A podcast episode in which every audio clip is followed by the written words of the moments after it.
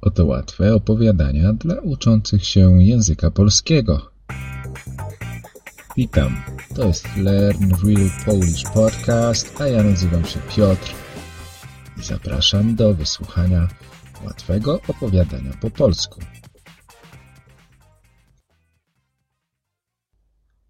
Ania zapisuje telefon. Ania weszła do pokoju. Na podłodze leżała kartka papieru. Ania podniosła papier z podłogi. Ania wzięła nożyczki ze stołu.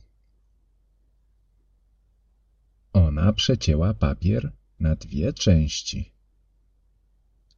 Ania wzięła ze stołu długopis. Ona zapisała numer telefonu na jednym kawałku papieru.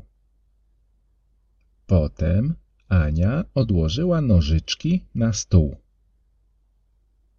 Pusty kawałek papieru Ania położyła na stole.